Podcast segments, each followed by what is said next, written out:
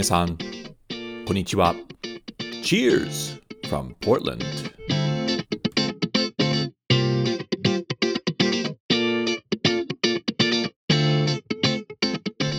皆さんこんにちは。どうもお収集ブログのレドです。ポートランドオレゴンのお酒シーンを紹介するお得ポッドキャストへウェルカムです。皆さん本当に久しぶりです。実はこれはポッドキャストのエピソード39です。このエピソード39ではオレゴンのお酒ニュースやポートランドの新しいブルワリーリビングハウスを紹介します。そして今回のインタビューゲストは横浜ベースの名酒販店坂口屋の石田美鈴さんを紹介します。同社は美味しいクラフトビールを作る TDM 1874も経営しますので、ぜひご期待ください。なお、このポッドキャストはトラブルポートランドの提供でお送りします。ポートランド観光にご関心のある方、ぜひ www.travelportland.jp へどうぞ。トラブルポートランドの皆さん、ありがとうございます。いつものようにこれからはドリンクタイムです。まだまだ夏ですので、今日のお酒はもちろんビールです。今回、ヴォン・イーバートのベクタ7というヘイジー IPA をいただきます。僕はたまにヘイジー IPA が好きです。乾杯。じゃあ、エピソード39をスタートしましょう。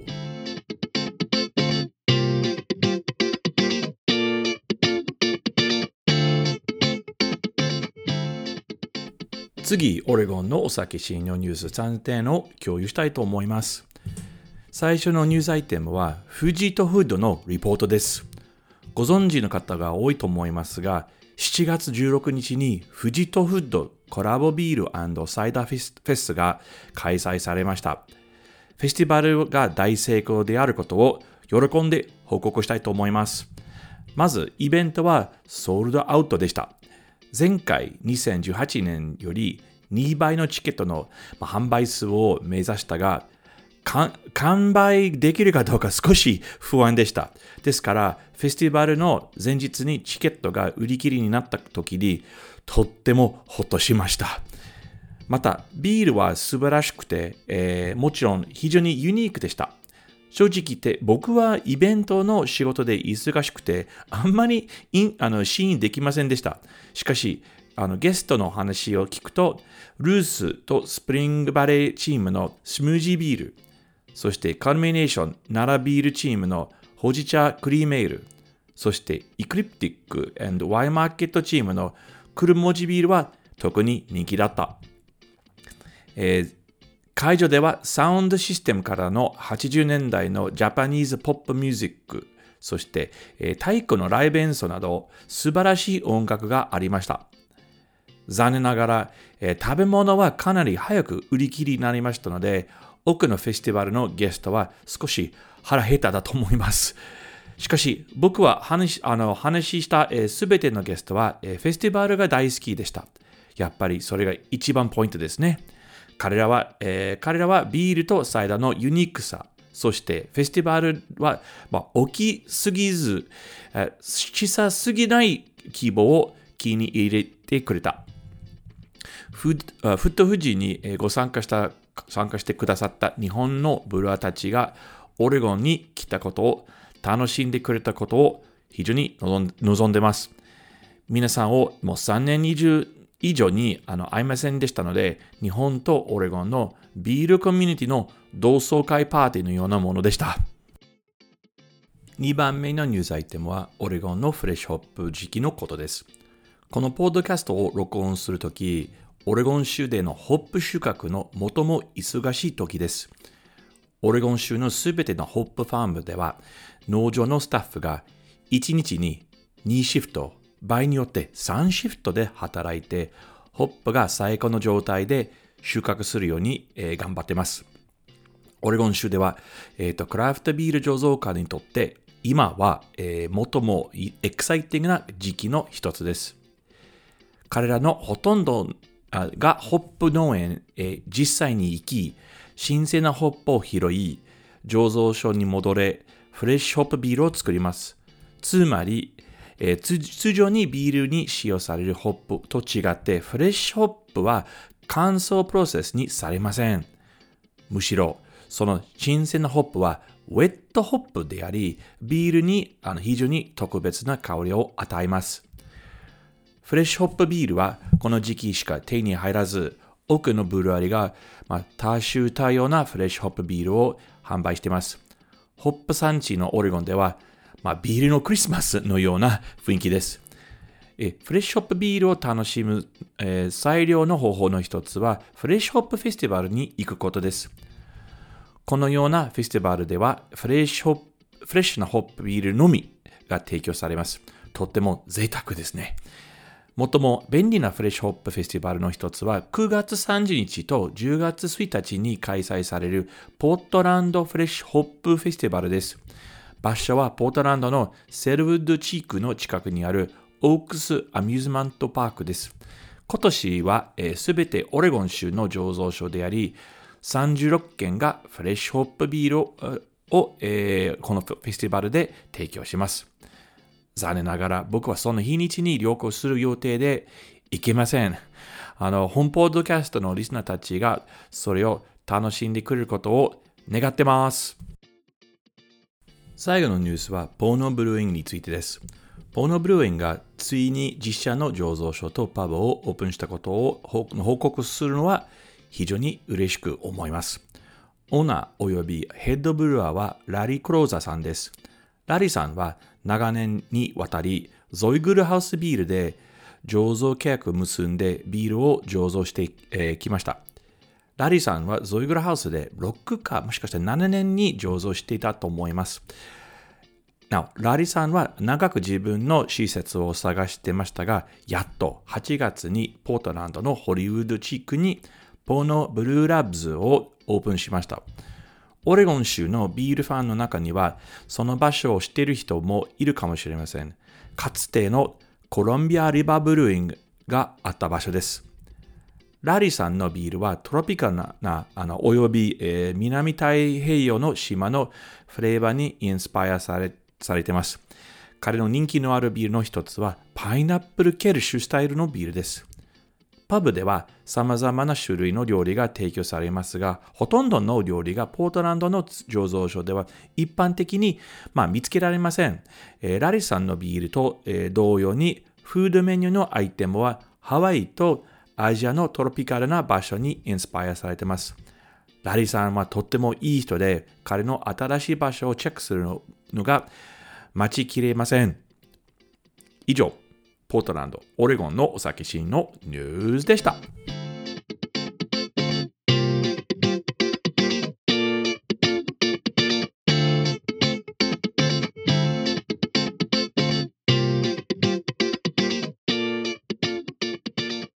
次のセグメントはオレゴンの飲食店紹介コーナーです。今回には、前エピソードで紹介したリビングハウスです。僕は、フジトフードで忙しかったので、リビングハウスが、グランドオープンしてから実際に訪問するのは数週間がかかりました。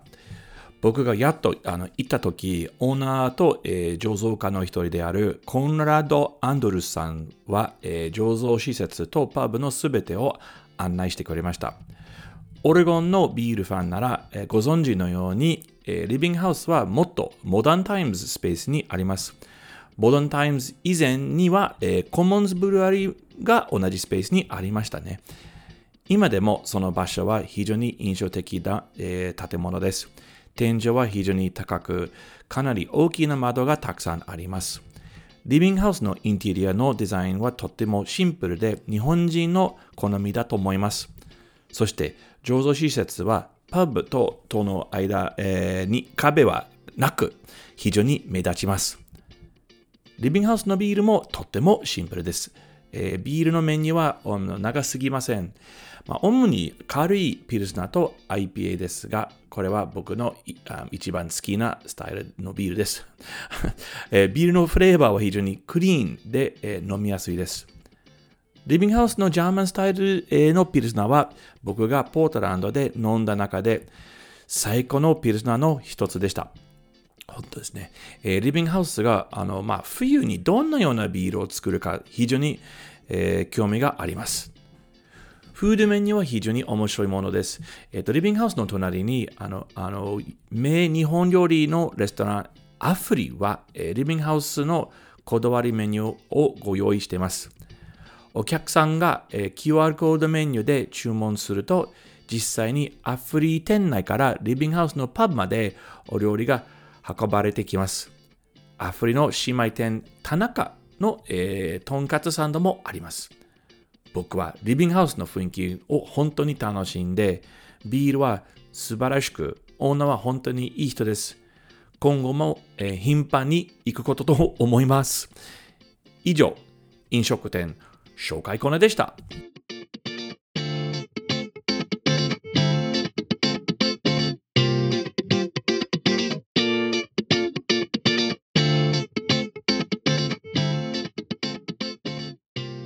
次はインタビュータイムです。今回のインタビューゲストは数年前に出会った石田美鈴さんです。その当時、美鈴さんはオレゴンで住んでいて、県のライトセラーズで働いていました。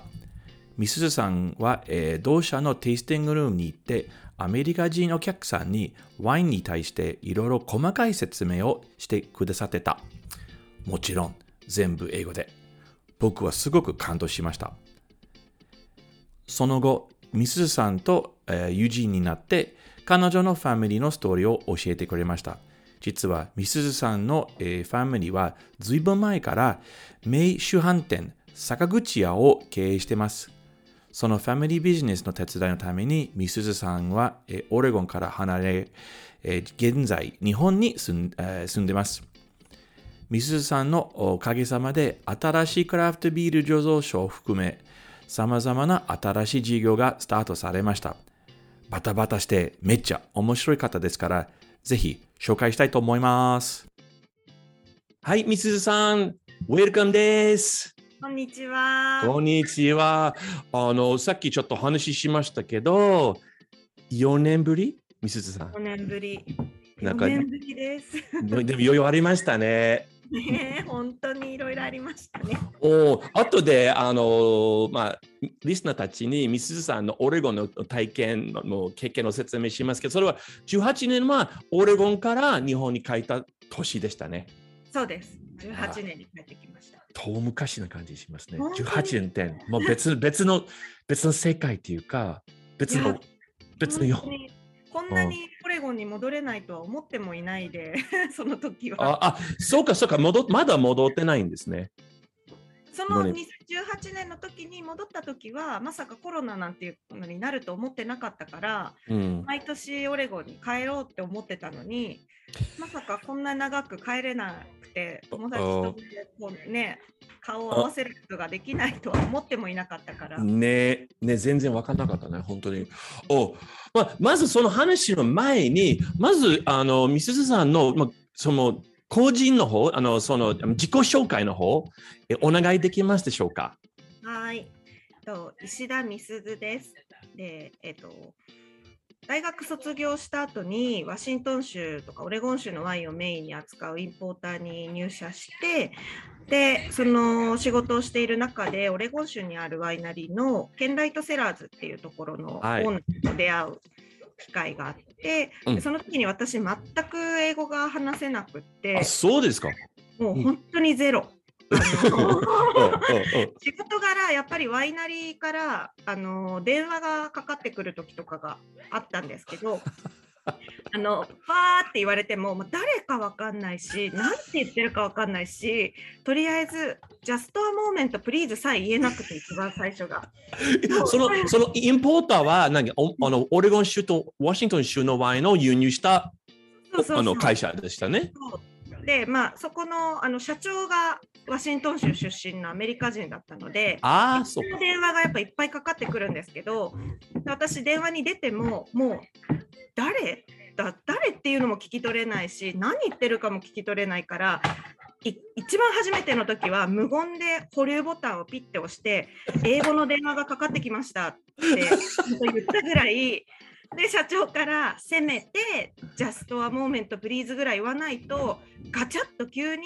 保留ボタンを押したら失礼でしょって言われてそうですよ確かにと思ってでカタカナでポストイットにカタカナでジャストアモーメントプリーズっていうのを電話機に貼って、嘘、ミスさしたんですか貼ってかかってきたらとにかくそのポストイットを読もうと思って、もう頭がパニックになったら絶対出てこないと思ったからもういつでもそれを貼ってでかかってきたらもう来たと思ってそのポストイット見てジャストアモーメントプリーズっていうみたいなで、じゃあこれ本当の話？本当の話で、じゃあそしたら社長から「あ、言えたね」って「ジャストアモーメントプリーズ言えたね」で、誰だったのって言われた、そこまでは分かりません次は名前を誰からかかってきたかせめて名前を聞くようにしようって言って、まあ、分かりましたって一生懸命聞いて、でもやっぱ何回も誰か分かんなかったって言って、でもなんとなくそのいろんなワイナリーのことは知ってたからなんかアレックスって言ったな、じゃあソーコールブロッサーかとか、そういうこと、そういう方式でね、事前の知識をもとに、はいはいはい、多分ソーコールブロッサーだ、多分アレックスって言ったのでソーコールブロッサーだと思いますとか、甘い、そう、それでじゃあもうちょっとって本当にちょっとずつっていうぐらい本当に喋れなくって、でそのケンライトさんが日本に来た時も、もちろん全く喋れなくって。そしたらケンライトさんが、私の自分の家業のことも知ってたというか、うちの社長に聞いたりしてたので、私が今後この自分の家業を継いでいくにあたってやっぱ英語ができないと、やっぱ世界が広がらない、そうね、だからやっぱり英語も話せるようになってほしいのと、あともうちょっとワインの知識とかも深めるためにオレゴンのそのケンライトセラーズに来ないかっていうのを言ってくれて、すごいね、もう全然普通じゃない、そういうか、後でそのケンライト経験したいんだけど、話したいんですけど、あれインポーターさんで何年ぐらい働いたんですか？そのインポーターでは4年とか5年ぐらいかな。4年5年ぐらいでメインはワインだね。最初はジムとか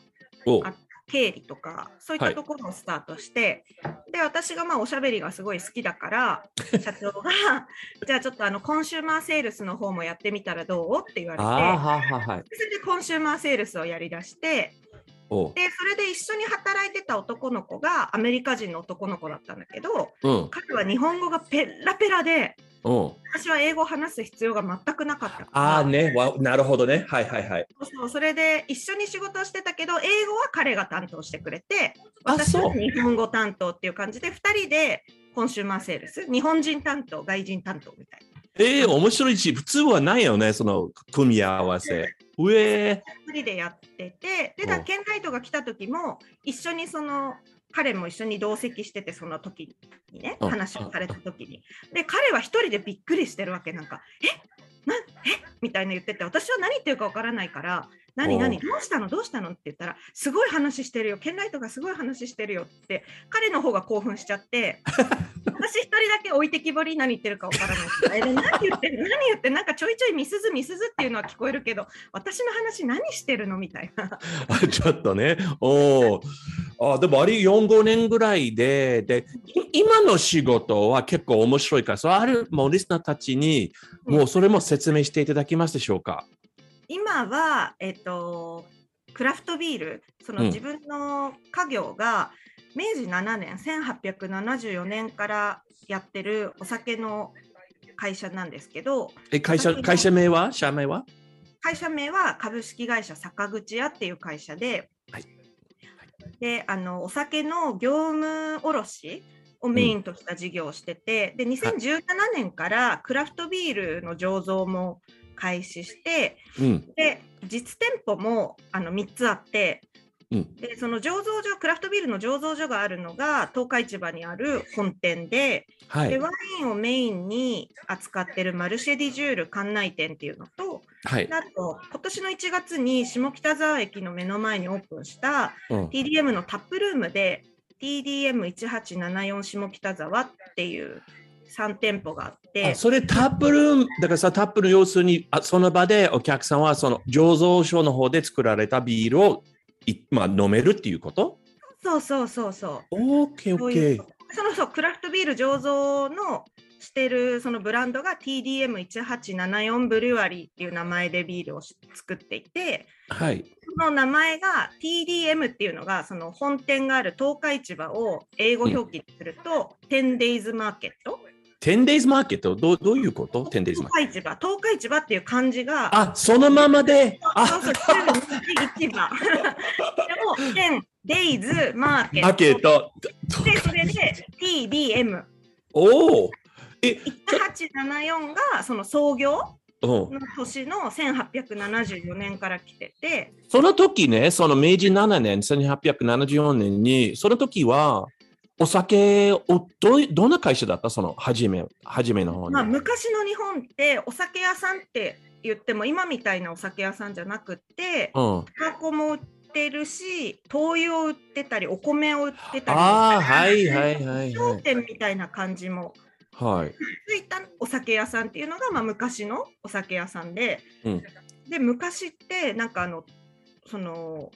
うちの坂口屋っていう名前が結構坂口っていう名字なのかってよく言われるんだけど、そうじゃなくって、うん、坂の入り口にあるお店っていうことで、あ、坂口名字じゃないんだ。そうそう、昔ってそういう場所を名前にしたりっていうこともあったみたいで、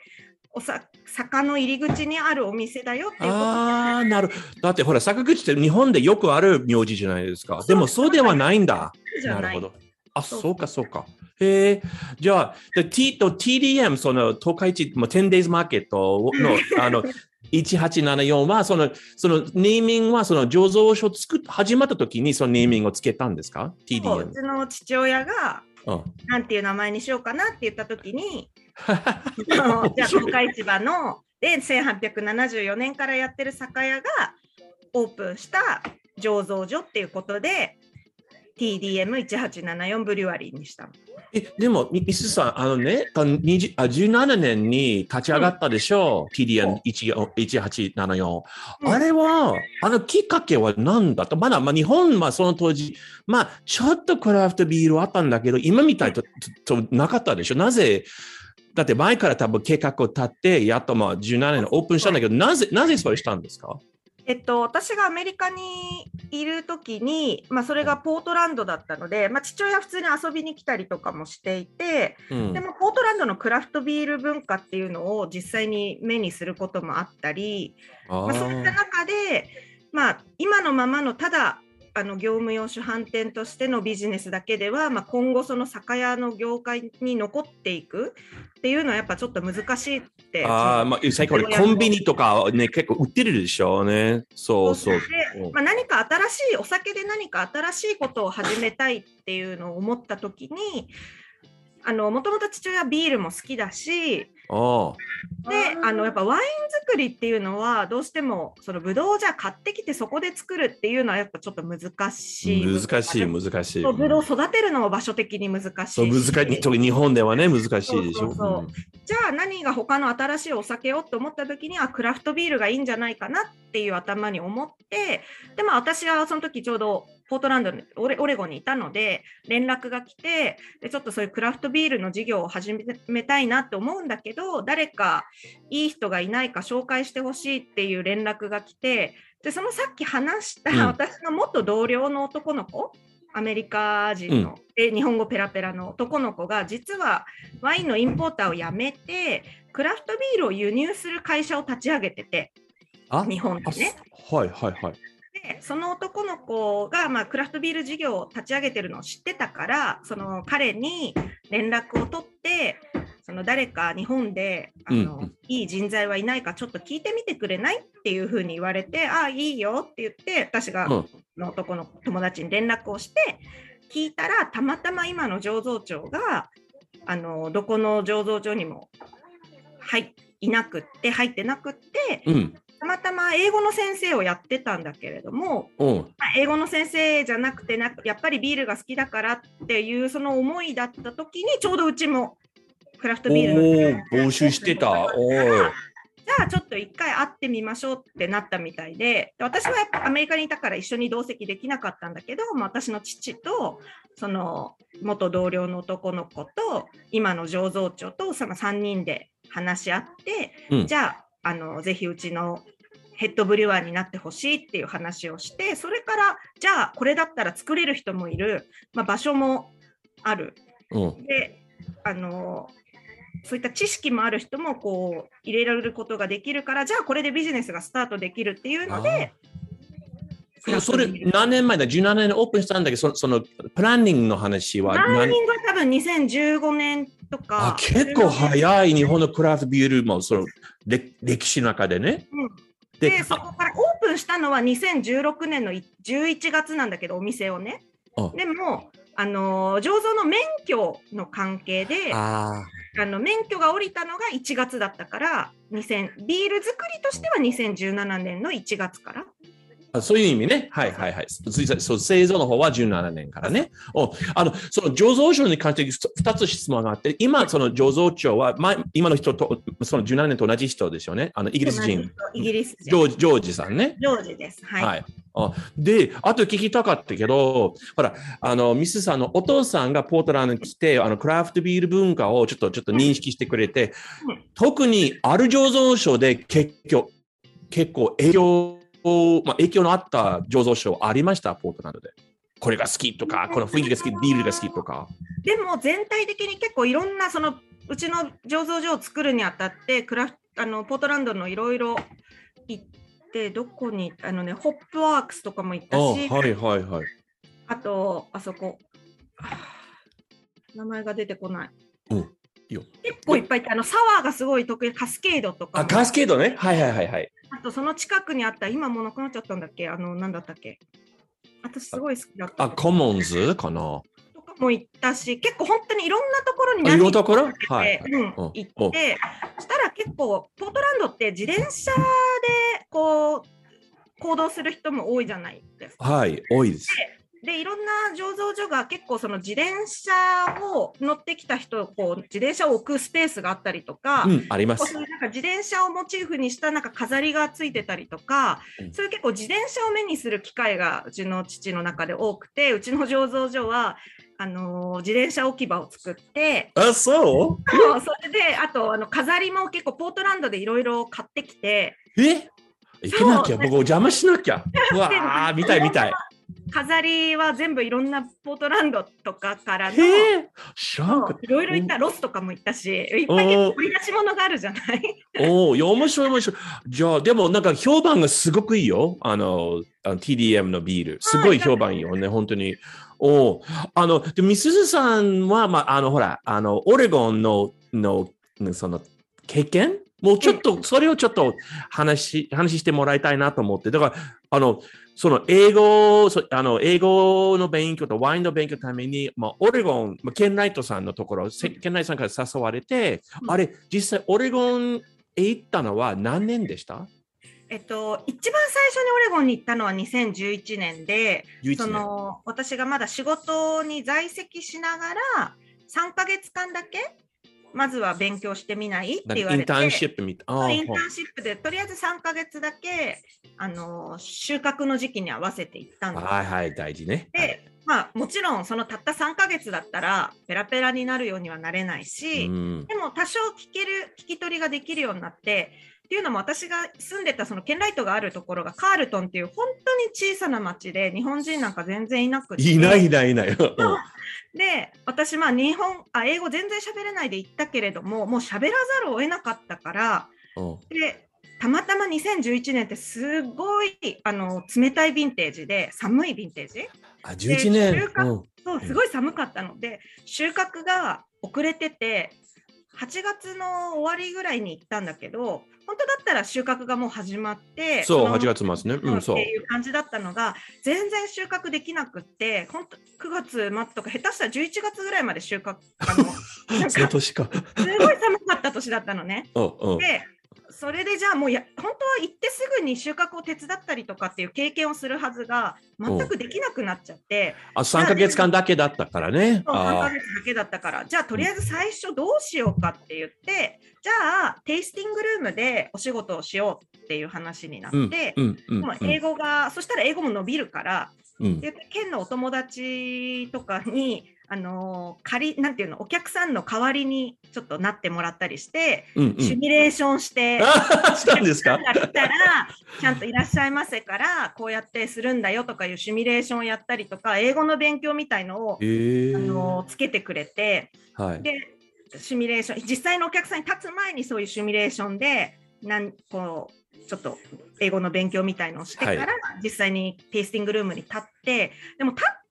お客さんからしたら私が英語喋れないとかそういう事情があってきたとか関係ないから、もうどんどん話してくるし、どんどん質問されるし、それでもうみんなが言ってる、一緒に働いてる仲間が言ってる英語をとにかく文章で覚えて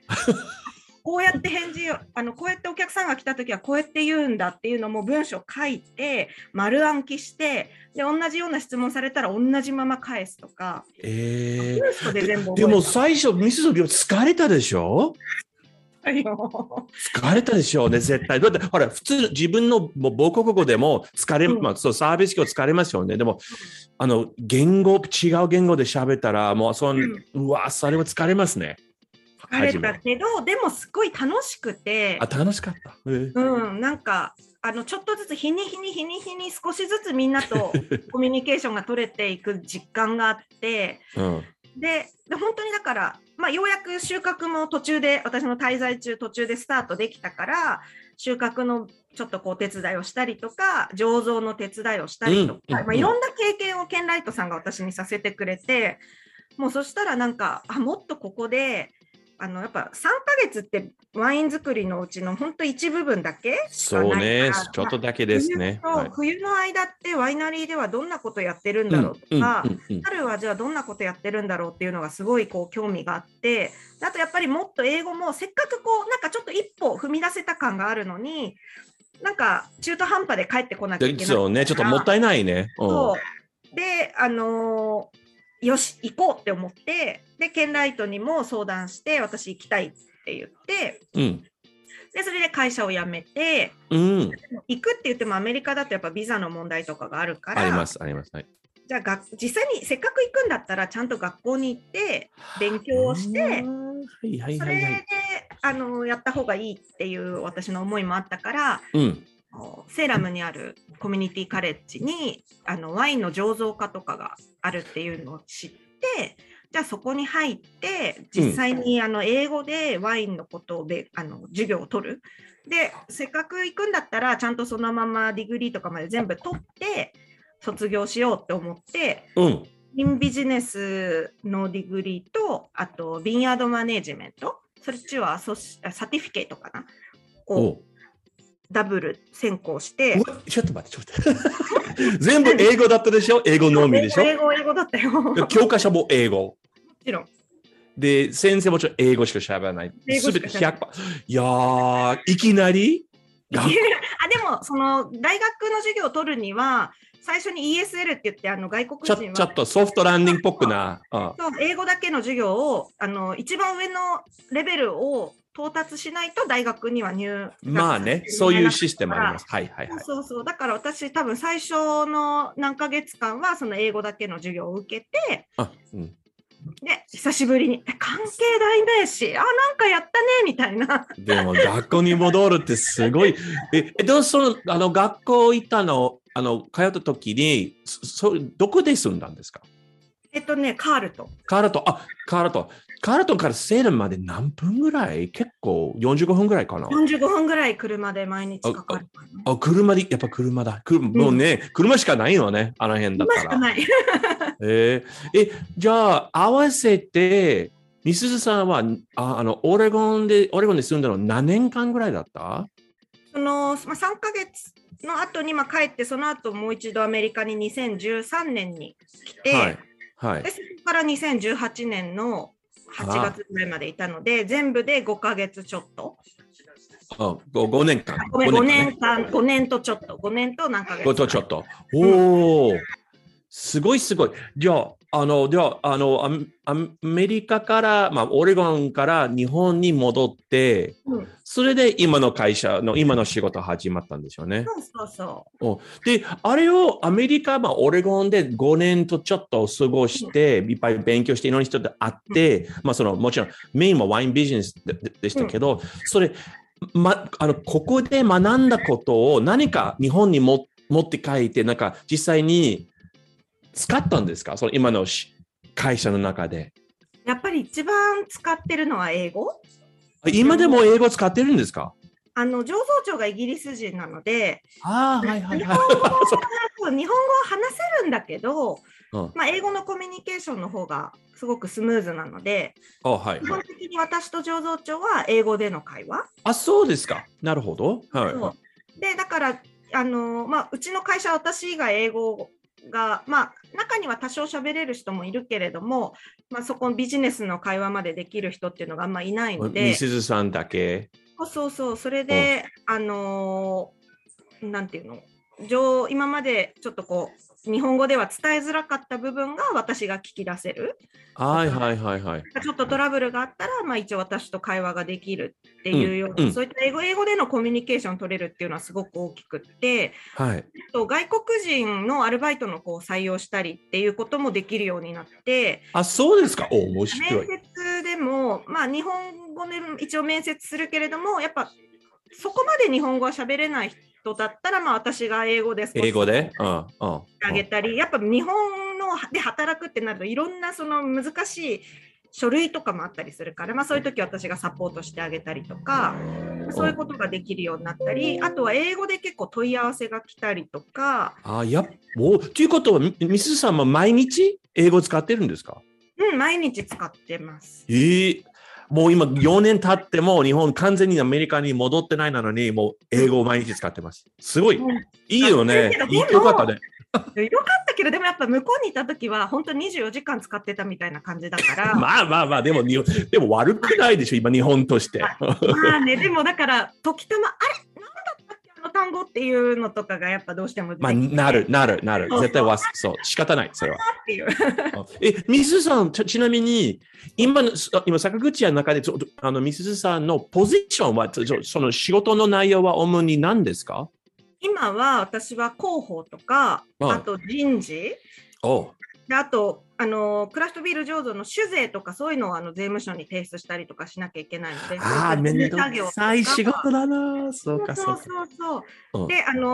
実際作ってるのが外国人だから、その日本のその税務に対しての必要なあれっていうのも私が英語でサポートしたりとかをして、あとのビールっていううちブランドをやってて、地元の農家さんで作った農作物をビールにする。でそれは大事ね。いいことだ、それは。その地元の農家さんと私がやり取りして、そのブランドを作っ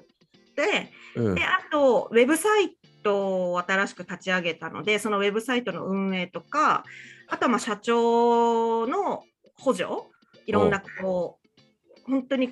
出さなきゃ、特にこのコロナだと出さなきゃいけない書類がたくさんあって、補助金を申請しなきゃいけないとか、そういうのの補助、いろんなことをやったりとか、たまに店舗に立ってみたり。いや、ミス結構いろいろだね。毎日が違うでしょ。だから違うことをやってる感じで。いや、それ楽しいじゃん。楽しい。そう。で、たまに営業でちょっとお客さんとこ行ってみたりとか、あと何でも屋さんみたいな感じで。そうみたいね。今日は広報で取材がある日。で、今日は面接があるから、今日は人事。で、午後は酒税とかのことやんなきゃいけないから、事務作業やって。で、合間合間でウェブサイトを見てとか、そういう感じ。すごい。いや、でもそのバラエティのある仕事楽しいんじゃないですか。毎日同じことするより全然楽しいな。毎日ずっと同じことは全然してなくて、毎日違うことをしていろんな人と話したりとかして、朝やればお店にちょっと行って、まあ、お店のみんなどうとか話したりとか。いや結構面白いな。みすずさんは5年とちょっとオレゴンで、まあ、いろいろワインビジネスとかワインの仕事関連の仕事してて、ちょっと聞きたかったんだけど、日本では今オレゴンワインのイメージはどのようなイメージ、まず日本人は認識してますか、オレゴン産のワイン。ある一部の人は認識をしてると思うけれども、まだまだその全体にまで広がるっていうほどの知名度はないかなっていう思いがあって。それなぜでしょう。やっぱりアメリカのワインっていうとカリフォルニアとか、圧倒的な多分、生産量も違うだろうし、全然規模が違うね、そうっていうのもあるから、店頭に並んでる数っていうのが、アメリカってなるとカリフォルニアの方が圧倒的に並んでて、オレゴンも多少は、うちの会社とかは、私がオレゴンにいたのもあるから並べてるんだけれども、全体的な他のショップとかも考えてみると、オレゴンワインよりもカリフォルニアの方が多分大量生産とかも結構多いから、値段が安いものも多い。そう、それは本当にそうです。カリフォルニアは全然安い、平均的にね。実際に中のどんな風に作ってるかとかまで見れば、なんで値段が安くて、なんでこっちは値段が高いかとかも分かるんだけど、そうじゃない普通の一般のお客さんからしたら、パッとお店に入って値段と、国とパッと見たときに、カリフォルニアだったら1000いくらでこのワイン買えるんだ。オレゴンだったら2000いくらとかしちゃうんだ、3000。じゃあカリフォルニアでいっかとかっていうような買い方をする人っていうのがまだいっぱいいるね、そういう人たち。はい、いる。そうで、逆に私今クラフトビールの、ビジネスをやってるせいもあると思うんだけど、ポートランドとかっていうとどっちかっていうとワインとかよりもクラフトビールすごい有名ですよねって。イメージ的ね。そう、みんなポートランドって言ったらクラフトビールっていう人の方が多いようなちょっと気がしてて、ちょっと私は悲しい部分もある、嬉しくもあり悲しい部分もあるんだけど、でもね、ポートランドに対して悪いイメージを持ってる人って本当にいないような気がして。よかった、嬉しい。すごいいいイメージ。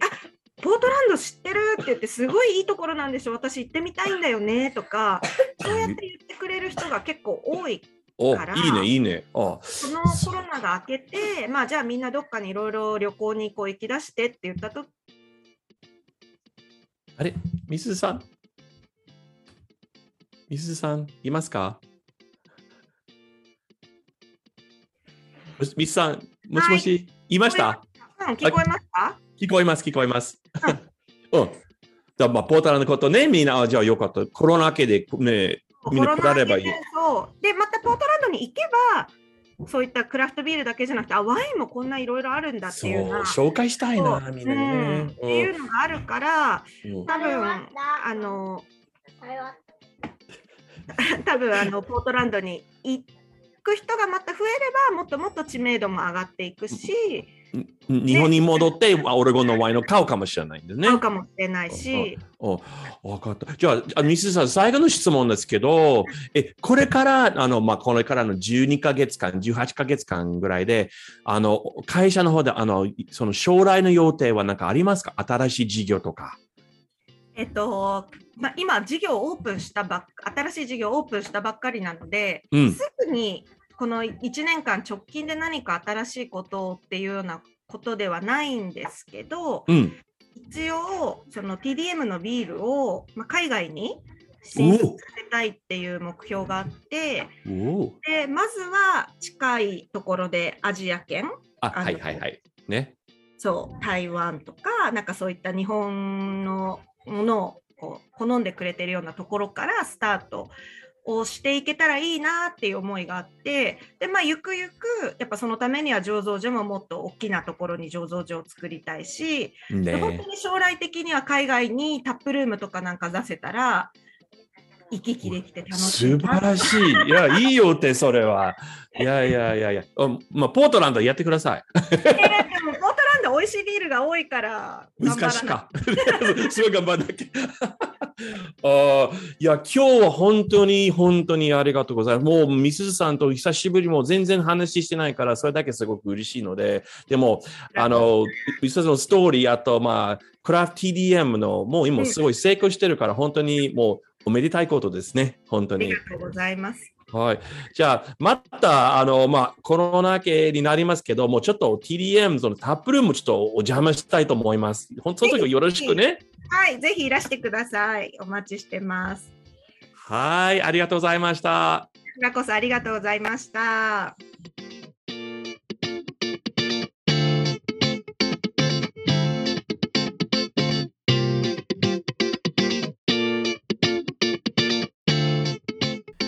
皆さんどうでしたでしょうか？みすずさんのインタビュー。明るく新アイディアが多いでしょ？みすずさん、今後 TDM1874 でいただきます。